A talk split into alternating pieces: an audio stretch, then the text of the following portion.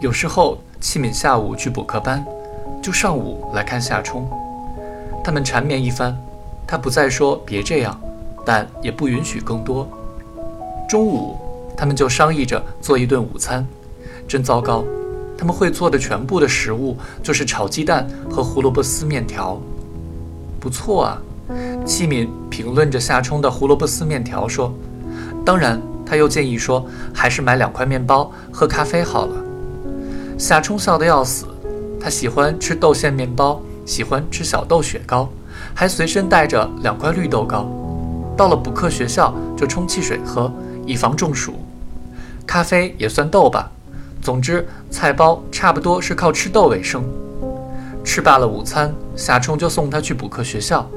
接下来，他去打台球、踢球，或者随处转转。这天下午，怀着莫名其妙的兴奋，夏冲捡起一块石子。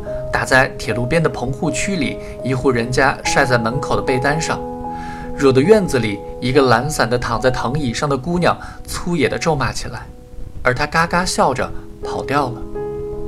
铁道边的空气多么适合跑掉，那腌制的气味、花粉的微粒、细小的尘埃，凶猛地涌进他的鼻孔。奔跑带动的风的话语烙记在耳朵的记忆里。他一路跑过沙石堆。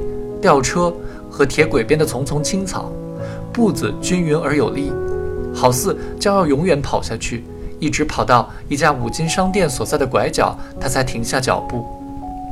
多么惊奇！他居然如此快乐，为自己的砰砰的心跳而感到快乐，为气喘吁吁而感到快乐，为自己跑开的鞋带而感到快乐。几乎是第一次，他认识到自己只有十六岁。居然如此年轻。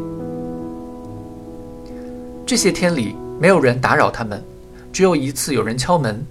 夏冲以为是夏冰回来了。等七敏穿好裙子，他去开门，门外却站着边翠玲。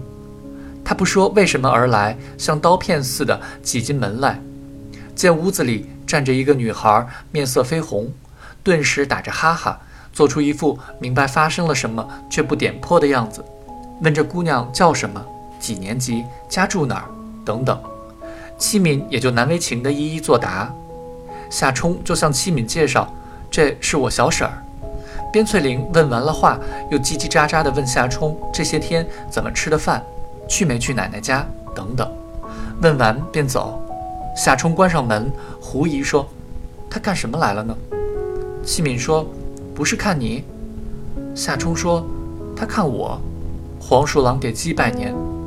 对了，他陡然反应过来，是我爸我妈快要回来了吧？西敏说：“你怎么知道？”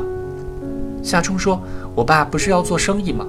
租了一个门市房，房子是我叔叔他们分厂的，我叔叔经手，肯定是爸爸妈妈要回来了，他来送钥匙。没事的话，他绝对不会来。